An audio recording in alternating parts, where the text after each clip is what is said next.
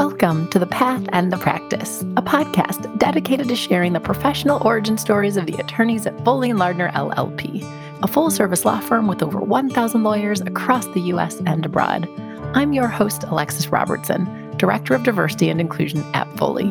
In each episode of this podcast, you'll hear me in conversation with a different Foley attorney. You'll learn about each guest's unique background, path to law school, and path to Foley and Lardner. Essentially, you'll hear the stories you won't find on their professional bios. And of course, you'll learn a bit about their practice. Now, let's get to the episode. This episode features a conversation with Mark Diliberti. Mark is a partner in Foley's Milwaukee office and co chair of the firm's copyright and advertising practice. In this discussion, Mark reflects on growing up in Milwaukee, Wisconsin, attending Marquette University, and the University of Chicago Law School. Mark also shares a lot about his experience being a first generation college and law student. He explains how his parents didn't go to college and how overall he didn't get a lot of guidance as he was trying to figure out navigating higher education. But he also says that a number of happy accidents occurred and that things almost serendipitously worked out for the best in ways that he you know, absolutely wouldn't change, including his first introduction to Foley and Lardner. And also, as co chair of the copyright and advertising practice, Mark provides a fantastic explanation of what it means to be a trademark, copyright, and licensing attorney, which I very much appreciate as he's the first Foley attorney from this practice group that I've had on the show. And of course, Mark provides just overall great advice about navigating your career. And I think he does a fantastic job at giving insight into Foley's particular culture. I hope you enjoy my conversation with Mark. Mark, welcome to the show. We're going to jump right in and have you give your professional introduction. Well, hi, Alexis. Thanks for having me. This will be fun. Um, so, I'm Mark Diliberti. I am a partner at Foley and Lardner. I started my career in law and at Foley in the summer of 1997. Joined the firm in 98 and have happily been here ever since. Foley has changed a lot. Law has changed a lot. The world has changed a lot, and not just in the last year. My practice is in the area of trademark, copyright, and advertising, where I also co chair that uh, group for the firm. So thanks for having me today, and I look forward to speaking with you. Yes, and we are going to unpack all of that. And also, so in the opening to this show, or maybe it's the trailer episode, I can't remember which one, I say how we explore a number of the things that you wouldn't find on the person's professional bio. But with you, on your bio, it actually says that you are a musician and active in a number of bands. so I know we're going to talk about that too, but I was like, he actually even has it on his bio. It's not the thing that's not written on the bio. I, I, do, and and you know, part of that is the practice, right? Because we're in the the copyright practice as well, and we do serve some entertainment industry clients, and if nothing else, it's it's kind of fun for them, and they understand that I'm not looking for a record deal from them, and so everybody's fine. All right, we're going to hear more about that, but let's start at the beginning with you. Where are you from? Where did you grow up?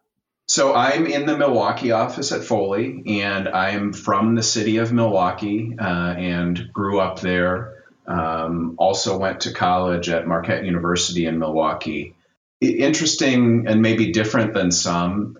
I don't come from a professional background. So my parents did not go to college. It was something new to our family. So since 1991, when I left high school, it's been a nonstop adventure and a nonstop learning experience. Very rewarding, and I don't mean money. Um, and uh, it, it's been a journey. I suspect we're going to dig into that more, but let me push. You said you're from Milwaukee, so the city of Milwaukee, like Milwaukee proper. Yes, literally. And so for for folks who know Milwaukee uh, and where what is now American Family Field, what was previously Miller Park, and what I know as County Stadium.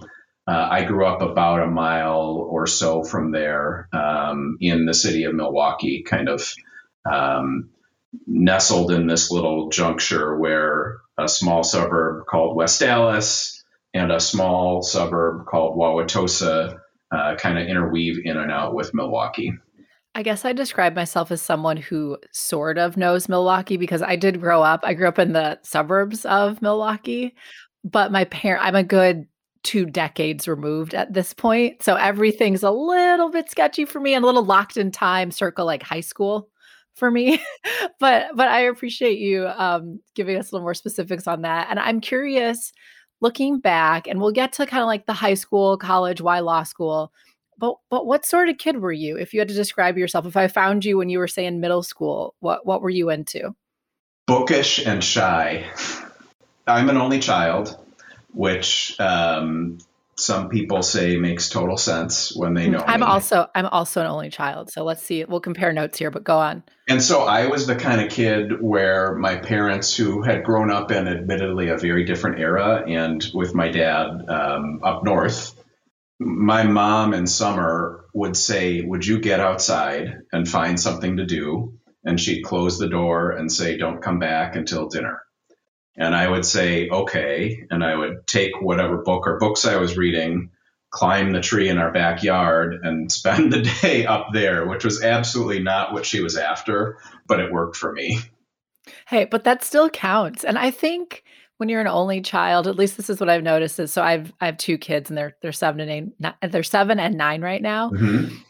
The they're the parents just expected you to kind of rise to their level versus catering to the kids. I don't know if that was your experience at all, but that was definitely mine. Yes, for sure. And and you know, like many Gen Xers, I was a latchkey kid. So, you know, parents were off to work in the morning. I had to figure out how to get myself fed and, and on the bus to school and then do the reverse in the afternoon. So yeah, you know, it was um and my wife Amy and I try not to be lawnmower or even helicopter parents, but the way that I think generationally there's been definite shifts in how parents relate to their children. I adore my parents. They're wonderful people. We have a wonderful relationship. But it was a different time and a different dynamic and you know they they both had to work and and didn't have the luxury of having a lot of free time to to sort of lead me by the hand. So it was a lot of figuring things out and a lot of scant direction and figure it out yourself. Yeah, I can relate to a lot of that. My my oldest is now in 4th grade and I look at him and I'm like he's 9, he's still so little, but when I was in 4th grade, I was definitely coming home by myself and home for a couple hours watching TV. So what you're saying about being the latchkey kid, yes. Well, okay, so let's fast forward a bit. It's high school, you're figuring out college where did you go to college? What was the process like for you deciding that? Yeah, I mean that so I don't know if you ever listened to How I Built This with Guy Raz, uh, who's yes. the podcaster and the NPR show. Yep. And he frequently. closes every episode with the question how much of where you are is luck and how much is hard work? And of course, everybody except for one person, uh, Rick Steves, says it's a mix. Rick Steves said it was all hard work on Wednesday night's episode.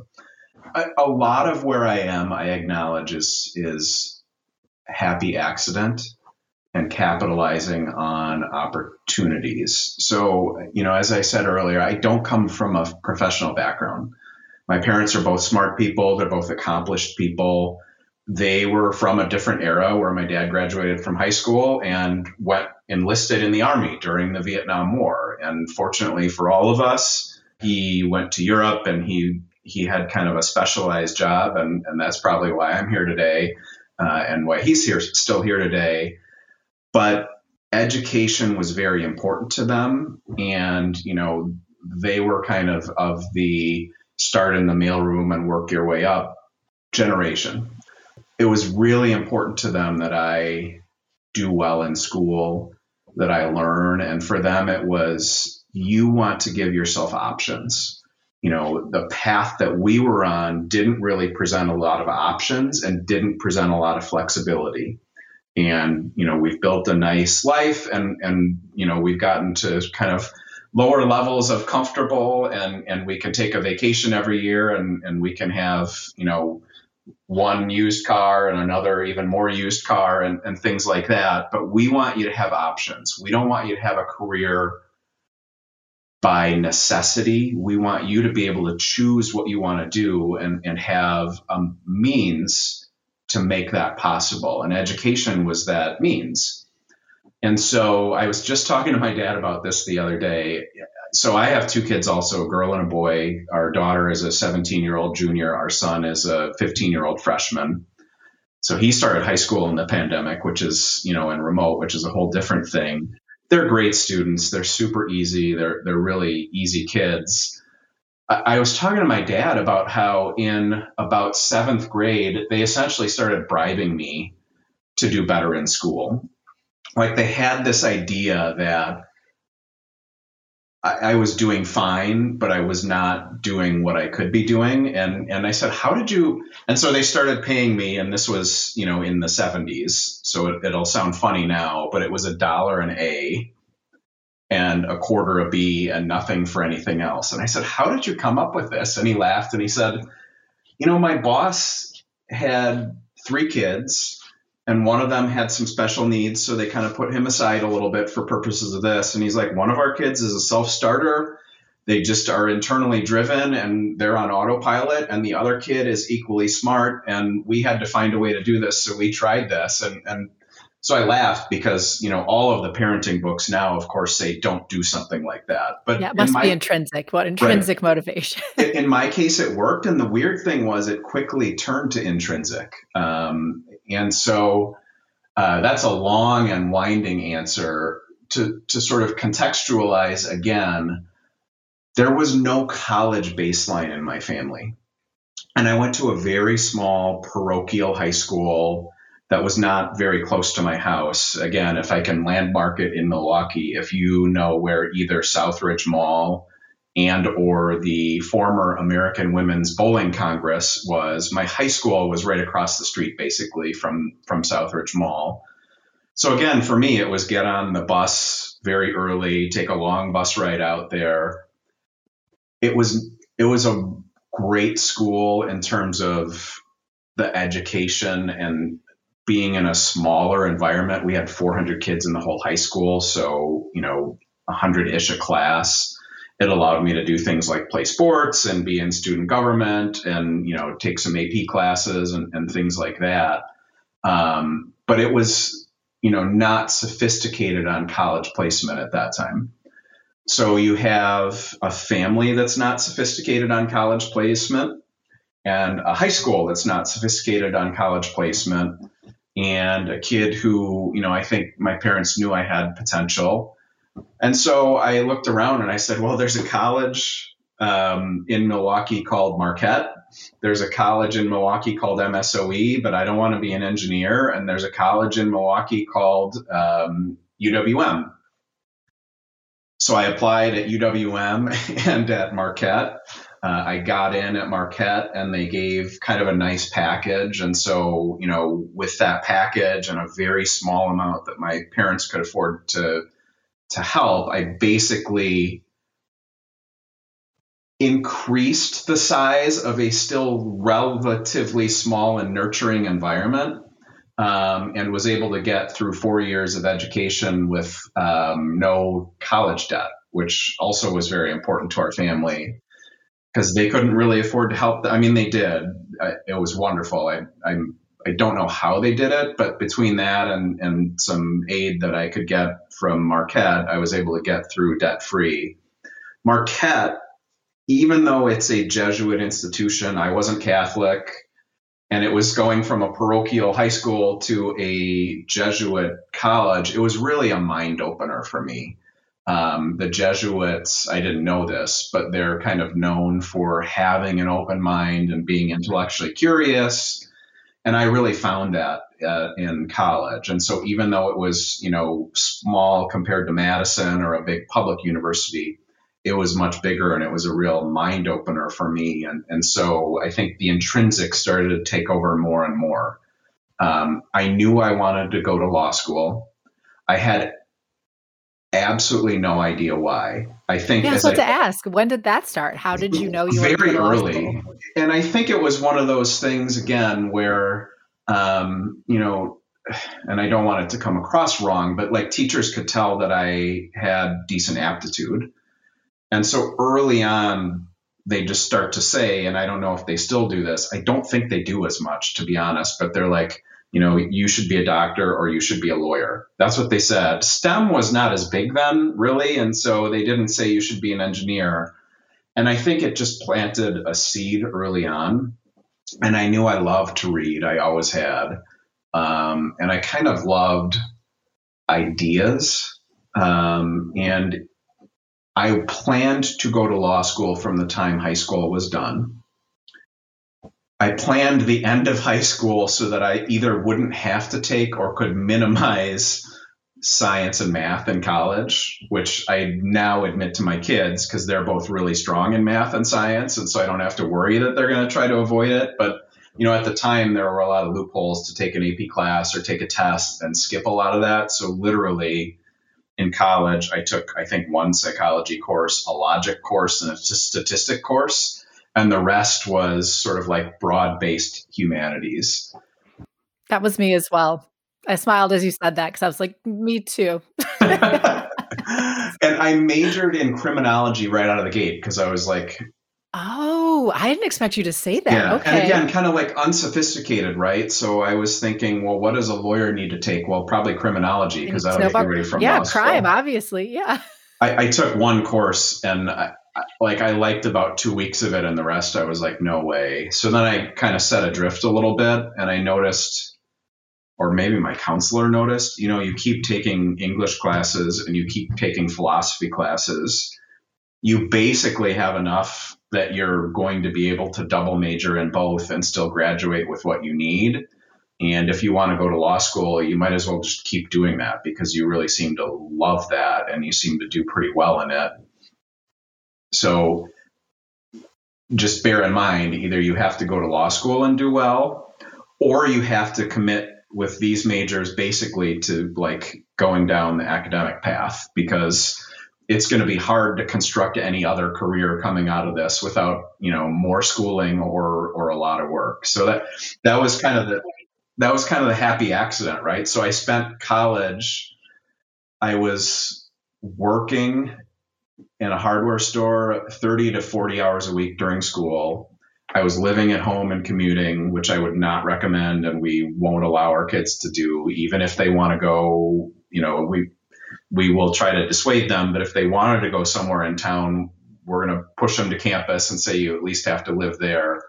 I probably couldn't have handled it. You know, I just, again, I didn't have really the framework and financially, I just, I had to work a lot. and that to- was the whole four years. The that was the four year years. Yeah. Yeah. So I'm the rare person where in law school, I had gotten enough aid and I had gotten comfortable enough with the idea of debt that I was going to have to take jobs only during the summer and not during the year. And so, like, for me, law school was very hard, but it was also sort of like, I've never had this much free time in, in my life. Because you're essentially working full time, 30, 40 hours a week, while in college is like a full time job. Now, my college is what I mostly what I would have been doing anyway, right? Because it was reading, you know, literature or reading philosophy. So it was a little bit of a scam in that it was, you know, I, I mean, I no longer think it was a scam, but it was it was what I would have been spending a lot of time on, and it steered me to look at different texts that I really enjoyed in the process than I than I would have found on my own. So I hear you on that. And so for law school, I know you went to the Uni- University of Chicago, but what was that process like like for you? How did you decide on that school? So college, you know, again, I lived at home. I I went in the same city I grew up in, but it did expand the horizons a little bit, right? So I think I had six schools that I was considering for law school, and this is how naive I was, right? Like, but it was um, very Midwestern: Michigan, Indiana, Iowa, Madison, um, Notre Dame. I think largely based because I really did like how Marquette functioned and taught, and then Chicago. Um, and Amy, my who I've been married to for coming up on math on the fly is dangerous 23 years. We were dating then. We both went to Marquette. So we went on a little road trip to like check out the campuses, right? Because the only colleges either of us had ever seen were Marquette. And then if we went to visit friends at Madison, uh, kind of infrequently. And we did the road trips, and the way that we planned out the trip, Chicago was the last stop, right? and we were coming from Michigan, so we came through Gary and then up through the the south side of Chicago, and this would have been in you know 94, 95. And I was like, oh, this is very different than anything I grew up with. You know, like very different. And I don't know if it'll be the right fit, but that's okay because I don't think that I'll get in anyway. and then you know the LSAT results came back and I I did well. I don't remember what I did, but I did well and I had done well at Marquette and sure enough the first school to offer and the school that gave the best package ended up being Chicago of all things. So I'm like, well Amy now, you know, I can't turn this down, right? There's no way I can turn this down. I don't know if you've heard of the book, but uh, Robert Pirsig wrote a book, Zen and the Art of Motorcycle Ma- Maintenance. Oh, I it, haven't heard of that. So if you if you like philosophy and kind I, of I do. life and academe, it's all kind of wrapped up in that. It's a semi autobiographical, and it takes place at the University of Chicago, but in the classics program. Um, and so I had come to love the idea of the university through that anyway. And so I had a little bit of a soft spot. And I was like, and I was reading it for one of my final philosophy classes at Marquette at the time. And so it was like, I just, I have to do this. And that's why I do describe a lot of my life as a happy accident and kind of capitalizing. And, and, you know, I think that that ability and a, cultivating an ability to see opportunity is important. I wish I had been able to plan and direct more. You know, I don't know. I don't know that anything would have turned out better in the end. Um, and you know, I, am sure you'll want to get to how Foley came about, but I don't want to um, I don't want to jump the gun there, but unfortunately, you'll see the happy accident theme appear there as well. Well, and we will get there, but I, I so appreciate that because I think almost almost everybody I've had on this podcast has had something similar of, you know, I did it this way. I don't know if I'd recommend other people did it this mm-hmm. do it mm-hmm. this way, but it really worked out for me. And you know, now that we have law students listening to this, I think it's great to seek advice from practicing lawyers, but you have to also realize that for a lot of them, you know, they didn't necessarily, you know, call the US for right. what law school they were going to go to. But I also think your story will resonate with a lot of people. And that, you know, particularly when you know you're first generation to go to law school or, you know, your parents aren't, you know, super savvy in whatever topic, that okay, there's a law school over there or there's a college over there. Right. I can I can be near my my home. I could still help my parents. I can maybe even keep the same part-time job I've had is something that a lot of people now are still still do and i just think it's nice to hear that. It's you know we're not all like okay i've looked at every every college in the united states. Right. Where should i go? Yeah. And it's something amy and i struggle with because our kids are growing up in a very different kind of milieu than we did. And you know that's great. I, I don't begrudge that and i'm glad that we'll be able to provide even more options you know for them to consider and be realistic on the other hand, part of a big part of why I appreciate what I do is I have a lot of other experiences to compare it to. I worked a lot of bad jobs in bad conditions.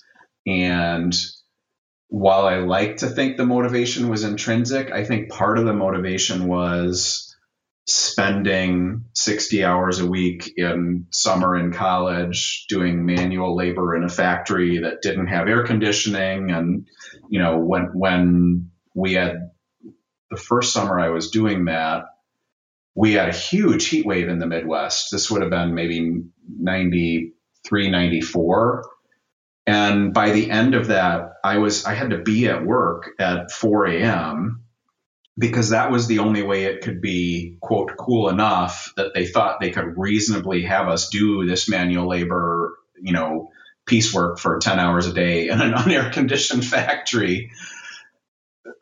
That and and being honest and i'm not judgmental in this but that and seeing kind of what it did to the people who had been doing it for 20 30 10 years i thought you know I have to be very precise. I have to be very fast, and I'm bored out of my mind, and I'm tired, and everything hurts, and I don't want to have to do this for 20 years, if I'm very honest. Yeah, that's tremendous perspective. I remember when I was a junior attorney, and so you know, I went I went straight through. I my first, in some ways, my first real job was as at a law firm. Like I'd done some other stuff, but like first real job was as a lawyer. But I remember meeting um, an attorney who's maybe five years ahead of me, but he'd worked in construction for a number of years before going to law school, and he was now at a point in his career where he was he was billing a lot, like he was a machine. And so I'm not saying that people should bill as much as this individual, but partly it was his perspective because he. I remember him saying, no matter how hard my day was today, I'm in air conditioning. I don't have shards from um, like insulation in my hand, have fiberglass right. embedded in my hands. Like it's really not that bad of a day, yeah. regardless of how quote unquote hard today was. And he just had a tremendous amount of perspective, which also totally fueled his work ethic, frankly. So I definitely hear you when you say that. Well, I'm curious if you could say a few words about your law school experience, but then yeah, segue to, to Foley and Lardner and tell us about that. So law school was another mind expander. You know, I you know, I had kind of a small upbringing, which I it's not a criticism, it's just the way it was. You know, our our our horizons were smaller. We were happy. We we enjoyed what we did. But, you know, I move into this pool where it's primarily people from the coasts or from abroad who are at Chicago. Um, and, you know, I would look at bios or or you know the the lookbook or whatever it was called, and I would just be, I was pretty sure I was not going to make it.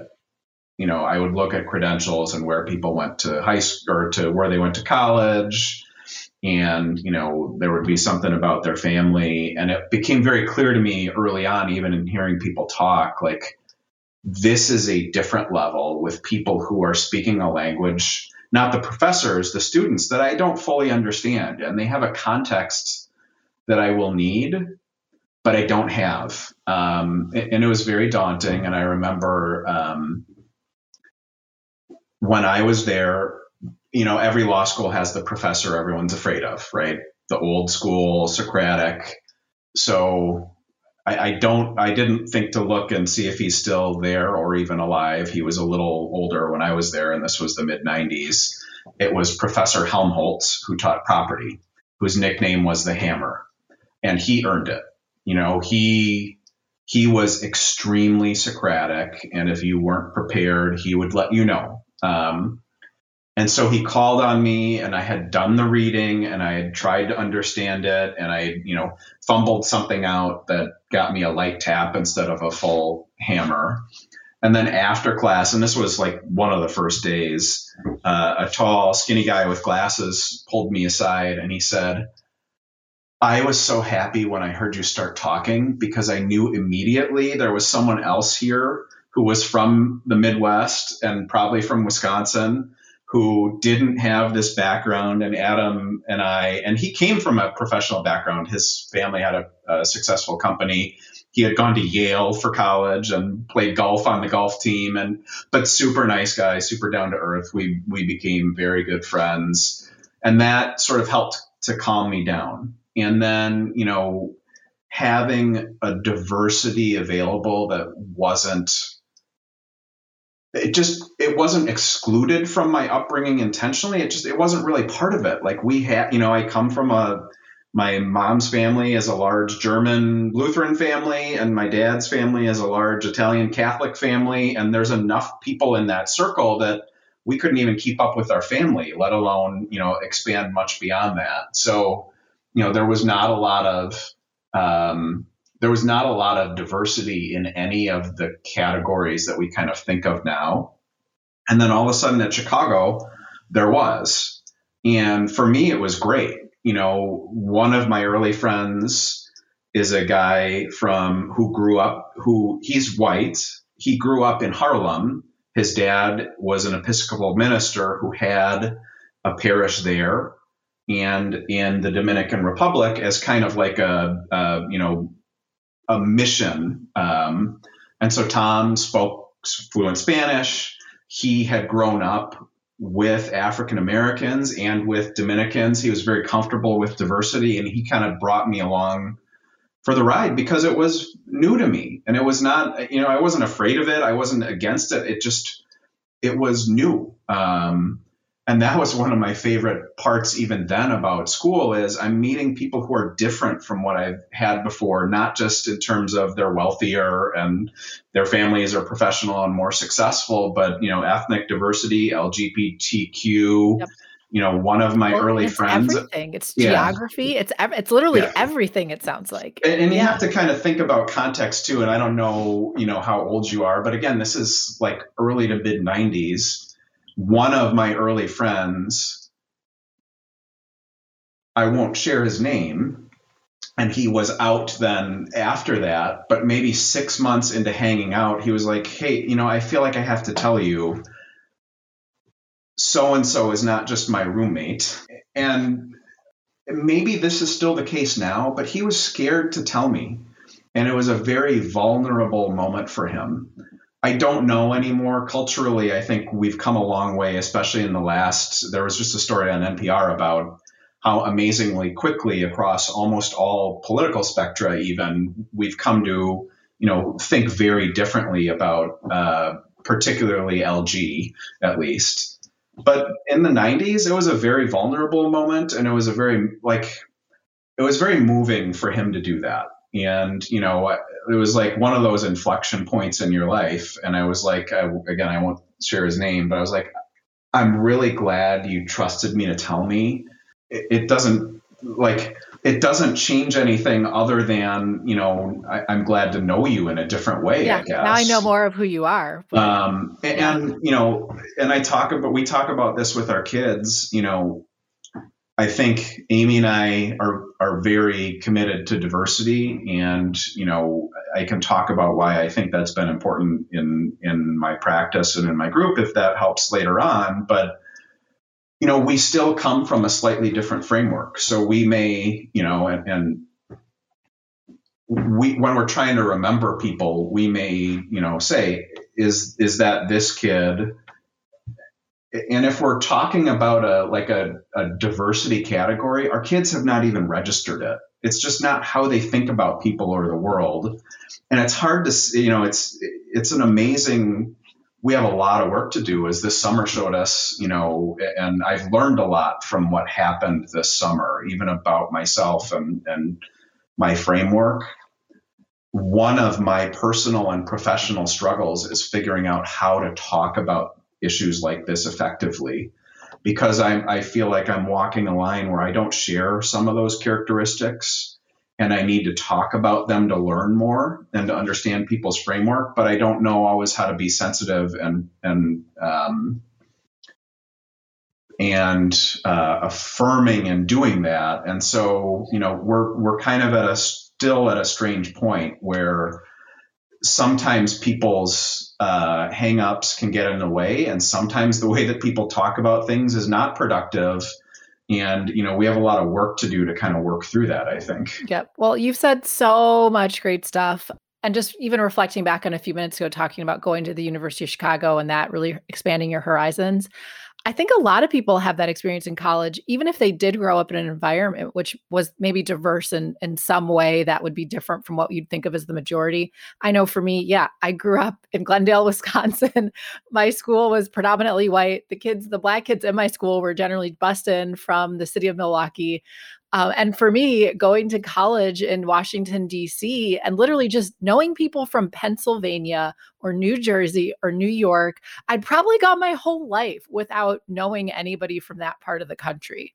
Um, and seeing more sort of like recent immigrants to the US who settled on the coast and you don't see as frequently in um, the Midwest and, and in so many different dynamics, whether it be geographically, having the students from abroad. Like I was, that just didn't really happen a ton where, where I grew up. So I can see that. And then I'm going to quickly touch on, because this is the director of diversity part of me, in case listeners are wondering.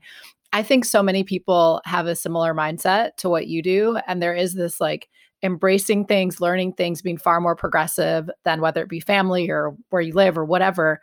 But I think ultimately we are in this moment where for a while it was people felt progressive if they were like, "Hey, I'd love to learn about you. Can you tell me about you?" now we're in this now we're in this moment of it's fantastic to want to know about others, but we have so much information and we definitely don't want to put the onus on the person right. who in some way is in the minority to teach. And so there are so many resources, books, the internet, all that. But when you do have um, an interpersonal opportunity so you're just talking to someone else i still think and others may disagree with me that when you're coming from a super sincere place because we can literally tell you can tell by someone's vibe if they're being sincere or performative or whatever but that's i'm not as familiar with x culture x community x experience I would love to know more. If if it'd be okay for me to ask you some questions sometime, let me know. Totally understand if you, you know, prefer not to and then seeing what the person says but still but but asking versus because i think a lot of underrepresented minorities have had the experience of someone feeling entitled to them teaching them because somehow as the minority you should teach others. And I think that's what we're becoming more aware of is not the dynamic. Um, but I'm going to push you forward, Mark, because we have to hear about Foley and Lardner, and I have to hear about your practice, and I have to hear about your band. And if I don't do those three things in our remaining time, I will feel like a giant failure. So let's start at Foley. like, and maybe trademark as well. I don't know, but yeah, yeah, take, take me where we should go. So, so the happy accident theme continues. I knew with absolute certainty that I needed to get out of Milwaukee when I practiced, and I wanted to get to a big firm, and I wanted it to be preferably on a coast. Amy, who was finishing up a master's program, she was going to be done with that one year before I was done with law school, said, I really want to be in Milwaukee. So our compromise was I can apply to all of these firms. I will also apply to Foley in Milwaukee and I will, you know, not sandbag that process. If I get Foley Milwaukee, we'll go there and we'll see how it goes. If I don't, then we go elsewhere. So, as with many things in life, in life, Amy was wise beyond her years. And in retrospect, where I ended up was exactly right for me for a, a lot of reasons. Um, a, a lot of reasons. But you know, it certainly was not guaranteed. When when I was in law school, so again, this would have been ninety seven would have been my yeah my second summer. The way that firms ran programs was you'd spend half the summer in one practice and you'd do only work for that practice, and then you'd do half the summer in the other practice. And so when I set up my interviews with Foley, just like I did with everyone else, I told them I, I want to do real estate or environmental. And that's where they put me. And how I came up with those was a friend of Amy's in her master's PT program said, Hey, there's this great program at this firm called Foley and Lardner where they will take you as a summer secretary. They'll pay you pretty well. And you know you, you do secretarial work so that their secretaries can go on vacation in the summer. Do you think mark would be interested? I was so unsophisticated and clueless in retrospect i had never even set foot in a law firm and i was in law school right i had never been in a lawyer's office so you want to talk happy accidents i guess backing further up between college and law school i was in that program with her Wow. Okay. and the two practices that I spent most of my time in, you want to take a guess? Real estate with uh, Sarah Jelensik and uh, Larry Bonney and um, Ben, who are all still at Foley. And I thought they were wonderful. And that's how I picked that. And then environmental, I had worked with um, Linda Benfield and with uh, Mike Flanagan and Bruce Keyes and they were great to me. And so those those were the that's how I picked those two practices. So you know it it really like it's it's a little bit of a chain of happenstance to a degree that I'm slightly embarrassed about. But so fast forward to my summer, I start started environmental, and I want to stress this. I loved the people in that practice. I loved them. Like the way that they practice law and the way that they make it livable is amazing. They're truly like it's special. I did, I think, a four week project on lead paint regulation at the federal, state, county, and local level. And at the end of that, if I ever had to think about environmental law again, I was going to do something else. Um, by a weird accident, when I came in to interview for the summer spot, I eh, they looked at my my resume and they said, you know, we just hired two new partners in trademarks. Would you consider adding essentially, you know, you've done the full day, would you consider adding an evening and interviewing with six people in that group? And like, what am I going to say? You know, right? Sure. Yeah. Yep. So, absolutely. so I did, but I really liked how they described the practice, in part because it allowed me to defer a decision. The fundamental decision that that law students have to make early is am I a transactional lawyer or am I a litigator? As they didn't explain it exactly this way, but in talking about the practice, I could tell they were, I didn't have a language to express it, but they were subject matter experts and they did transactions and they did counseling and they did litigation. So I said, well, let me, let me do that. So I, I spent this, the second half of my summer there. I liked the people almost equally well and I liked the work a lot more. Um, so you know, again, like if someone hadn't looked really closely at the resume and for some reason decided that an English major might be someone that's good to have in a trademark practice, I you know I might be like a real estate tycoon right now. Wow. And you're the first, I think, copyright, advertising, trademark attorney at Foley that I've had on the podcast. If you could just say, because I'm thinking about a law student listening who's not quite certain what that area is. So I don't know if you have like the two to three minute explanation of what your day to day practice entails, but that would be great. I do. So let me give you our, our quick elevator speech. So, trademark, that's brand names, you know, whatever it is Pepsi, Google, you know, we see them all day, every day. And so, what we do is we help clients decide okay, what's the risk return profile for a new name that we want to look at? we can do some searching to see what the prior landscape looks like and help them navigate that both in the US and globally to say, okay, we love this name. Does it have the right risk return profile? Once they get to yes on that, then we help them protect it. We file the trademarks in the United States. We um, partner with a global network of firms to register the names, uh, you know, the names wherever they need to protect them. And then we get them through that process and we enforce and defend the names coming through that. And when they need to license it to someone else or, or work a deal we do that. So that's the trademark side.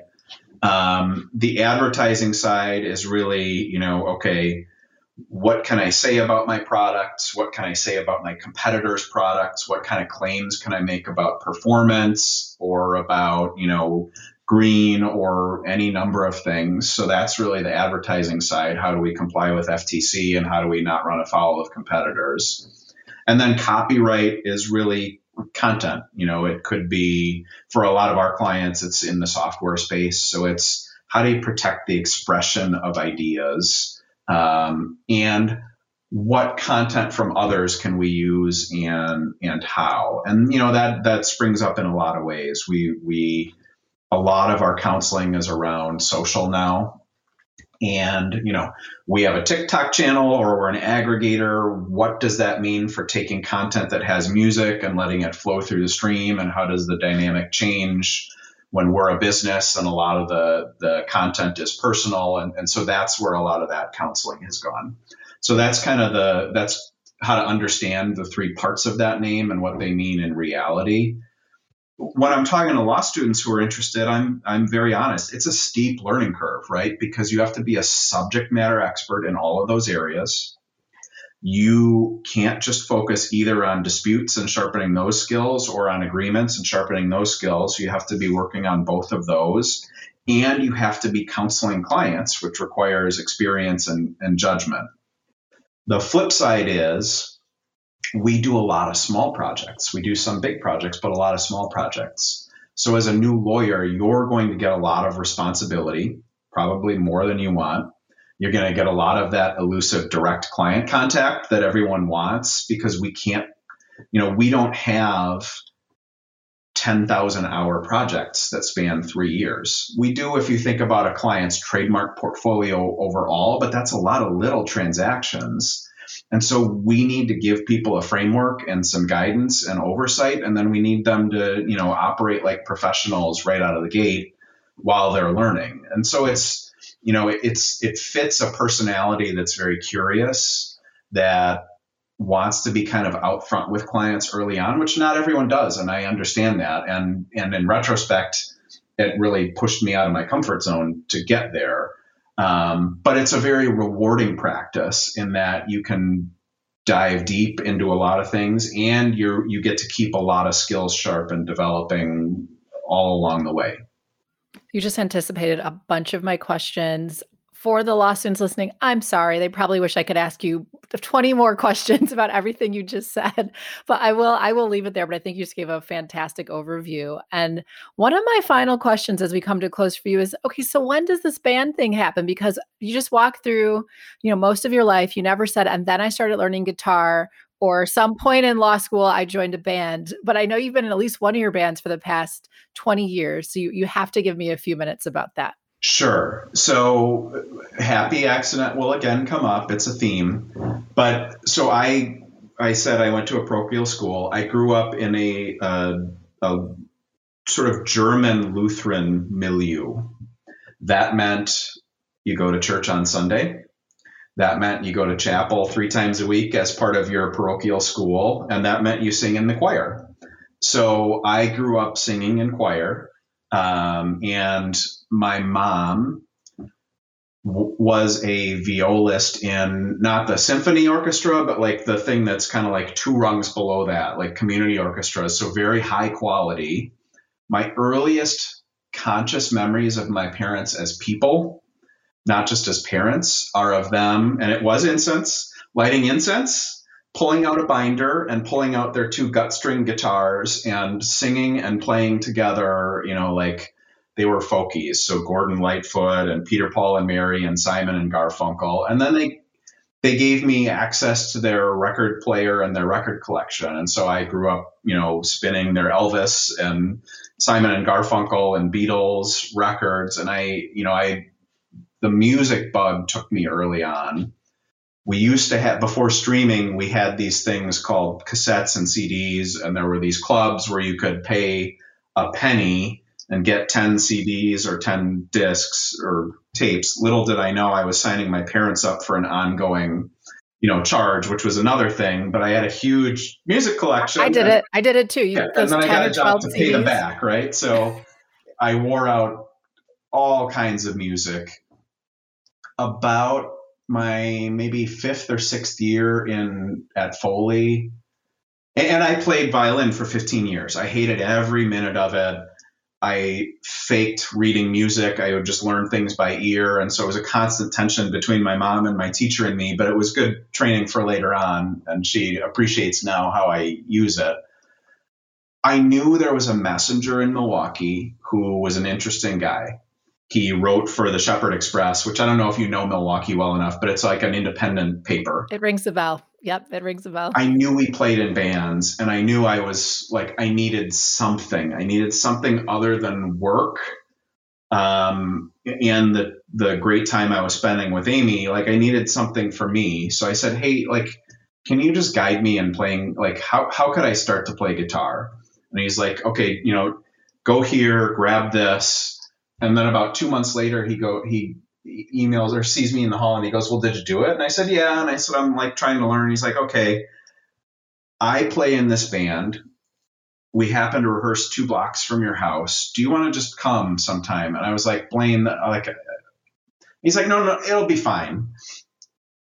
So I went and they were so kind and they were so generous and they I, I, to this day when i ask him I'm like why did you do that? And he can't really explain it except he likes chaos. So that that was the explanation. And they were so kind and so generous and they let me kind of like play in the background. And then about a year later they stuck a mic in front of me and they're like let's see if you can sing. And then it just you know you do that and then you start making connections. We played a benefit for the like the local legal aid clinic which was a battle of the bands and we lost the band with the judge in it won, not just because it was the judge, but because they were far and away better. But there was another band of people my age, so that project was like old country, old honky tonk. There was a band my age who was doing like kind of like 80s and 90s covers things, and we really hit it off. And they kind of said, Hey, do you want to? That project is ending. Would you be interested in forming a new project? So we did a, a new wave post punk cover band for seven years. We, you know, it was great fun. We did we raised a lot of money for childhood cancer because one of the guys, his daughter's friend, had unfortunately passed away from a like rare and unresearched form of of brain cancer, and so they started a chapter for the research organization, and so we played a bunch of shows at the Hilton where you know they would raise seventy grand in a night for the cause, and it would all go there. And then I found Floor Model, who's been around for 20 years, because my neighbor at the other end of the block, who is a chef, or at least was before COVID closed all the restaurants, he was like, "Hey, we've been a three piece forever, and I've I've seen your country band and I've seen your '80s band, and I think you know I think you'd be a good fit, and we we get along. So can you show up?" And again, they were like incredibly generous. You know, I had to learn. They had probably 60, 70 original songs, no trained musicians. So I had to just kind of learn by ear and, and fit in. But we get along really well, you know, creatively. We we fit together really well. We have kind of a, you know, punk rock has a long and storied progressive political slant, and we fit mm-hmm. well together that way. And you recently recorded a new album. Is that because I so I pulled you up on Spotify and I was just listening, and I think we, it was the latest album. Yeah, we did. So we they had probably half the album written when I joined, and some of the songs just weren't like the the the main writer to date is a second grade teacher who it's in one of the songs. If you listen to the song Green Blah, he had an upbringing very similar to me. He went to college he essentially flunked out very early and wasted all his student loan money on things that young college students can do. So then he joined the army, went over to Germany, did a couple of tours, came back, used the GI Bill to get his education degree, and he's been a Central City second grade teacher ever since. He's this very like big personality, creative, super caring, like to, you know, to to teach 20 years in MPS, you know, second grade, it takes a special kind of personality. Um, super creative and he's like all this time like there were things i could hear but i didn't know how to express them and for some somehow like it's like you knew what i was hearing so that that's kind of the connection we had and so we finished those songs and then we wrote some together we played some bigger shows that paid us some more money, and that gave us the funding to go into go into a proper record studio. Now, this is not like you know where the Rolling Stones go. This is you know a, basement in an office building that's nicely set up and appointed, but it's like time is money. Every second counts.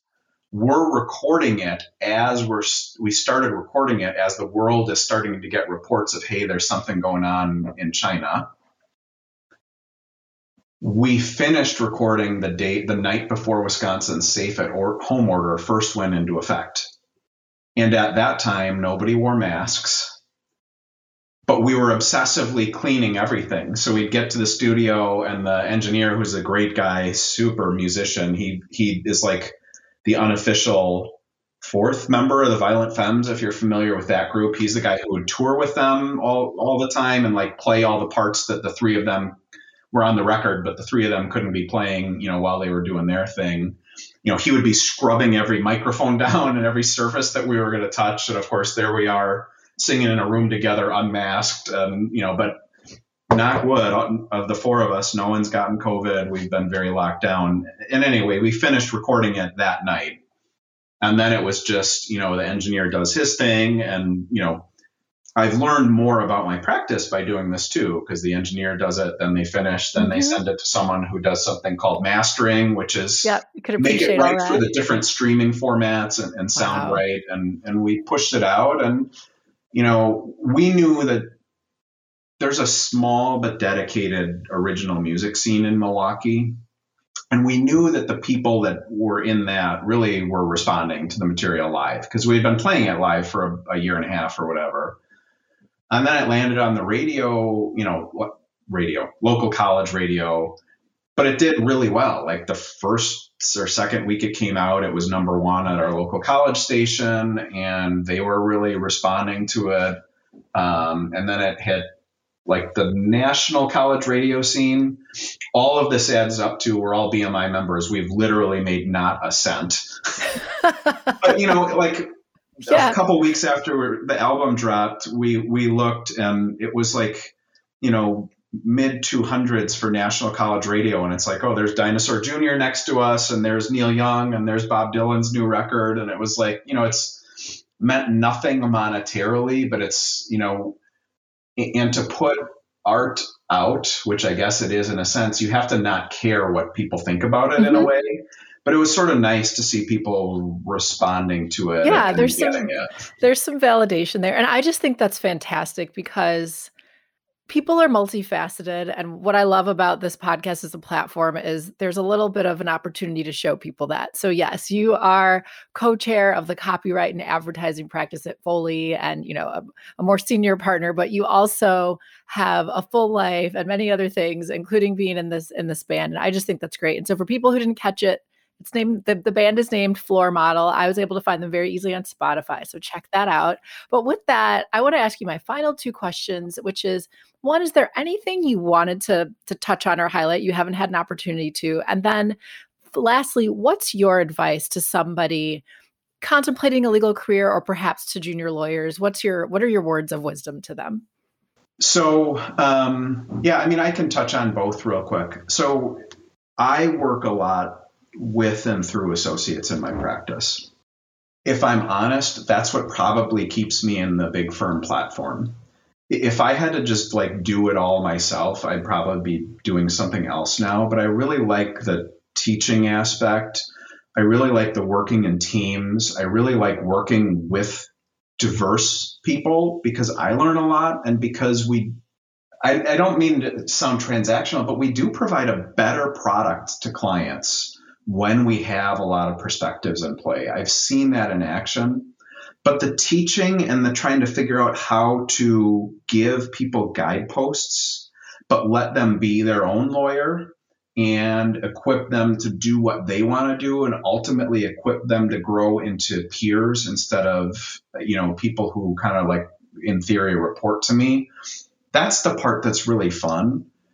It's a hard career and it's getting harder. I think, and I'm very biased, but I have a decent baseline now. Foley is not likely to be the firm where you will make the most money. I don't think we make any secret of that. For anyone and for my background, the amount of money is is eye popping, but it's not the most money you can make in a law firm, but in a law firm platform. But I think Foley is, you know, we're operating in a very competitive industry at a very kind of top of the pinnacle section of that industry, all of that creates a lot of structural challenges. We have to work very hard. We have to charge rates that, that are high, uh, or at least that look high. We have to constantly develop our or demonstrate our value to clients.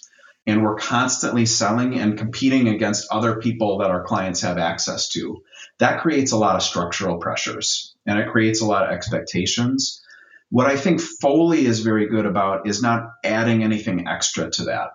Hmm. Within that construct, which is just part of the deal, it's like we care about people. We're not doing things to make it worse than it needs to be.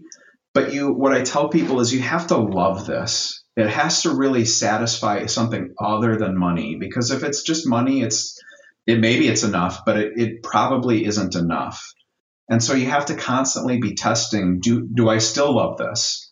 And we have to get better as a firm and a profession about giving a path for people to test that honestly and you know not have it be a binary people leave because they're not performing well because maybe they are maybe they aren't and maybe they aren't because they don't really love this but we haven't given them a framework where they can talk about that and feel like it won't have consequences or like or where they just understand that other things are possible and that you're not failing if this isn't what's for you. You know, it is the trite pie eating contest where the prize is much, much more pie. And that, that maybe that's not for everyone. You know, I was just talking to a recruit about this. Like when I worked in the factory or when I worked at the hardware store or when I worked at McDonald's, if I had a day off, about halfway through it, I would be thinking, oh, you know what? I have to go back to work tomorrow. I have not, and I, this is true, I have not had that feeling here. I've had a lot of difficult times. I've had a lot of times where I struggled, where I didn't think I could do it, where I failed and had to pick myself up. But I never had that dread in the pit of my stomach of, oh no, I have to go to work. And I think that's important. Um, the work has to be rewarding, and there's a lot of reasons that it is we work with really interesting clients who have really interesting issues that don't have very clear solutions most of the time. If they did, they wouldn't be coming outside of themselves or to let alone to a firm like us. That makes the work really fascinating. We hire really smart people who work really hard, and that makes getting to solutions more fun and it makes just the the day to day more fun. I mean, you know, I, I try to do a lot of teams meetings instead of email or calls. We're missing a big part of what makes Foley great over the last year because most of us are working from home and that's fine and, and there's no way to avoid that. But, you know, I think Foley is good about creating a platform where we have the high expectations and we have the interesting work and we hold people accountable, but we're trying to develop them we're not practicing by gotcha. We're not trying to weed people out. Even if you look at us structurally, we're not a leveraged firm. We're just not. And that causes us, you know, even if we weren't all virtuous like we are, it causes us to relate to associates differently. But also, we're just not doing it. You know, we're, we're trying to solve problems for clients. We're more and more and more trying to do it as teams, which I think is very rewarding and so that's kind of the intrinsic side that, that helps with practicing in what is a very difficult, demanding, and sometimes overwhelming environment.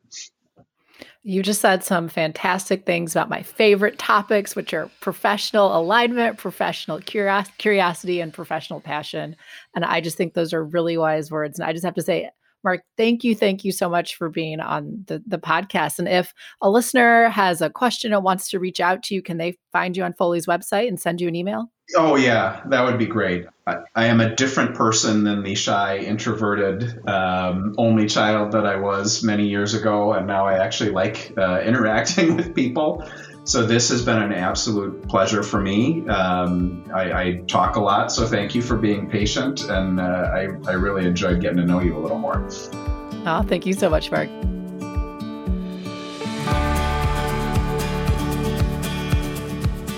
Thank you for listening to The Path and the Practice. I hope you enjoyed the conversation and join us again next time. And if you did enjoy it, please share it, subscribe, and leave us a review, as your feedback on the podcast is important to us. Also, please note that this podcast may be considered attorney advertising and is made available by Foley and Lardner LLP for informational purposes only. This podcast does not create an attorney client relationship. Any opinions expressed herein do not necessarily reflect the views of Foley and Lardner LLP, its partners, or its clients. Additionally, this podcast is not meant to convey the firm's legal position on behalf of any client, nor is it intended to convey specific legal advice.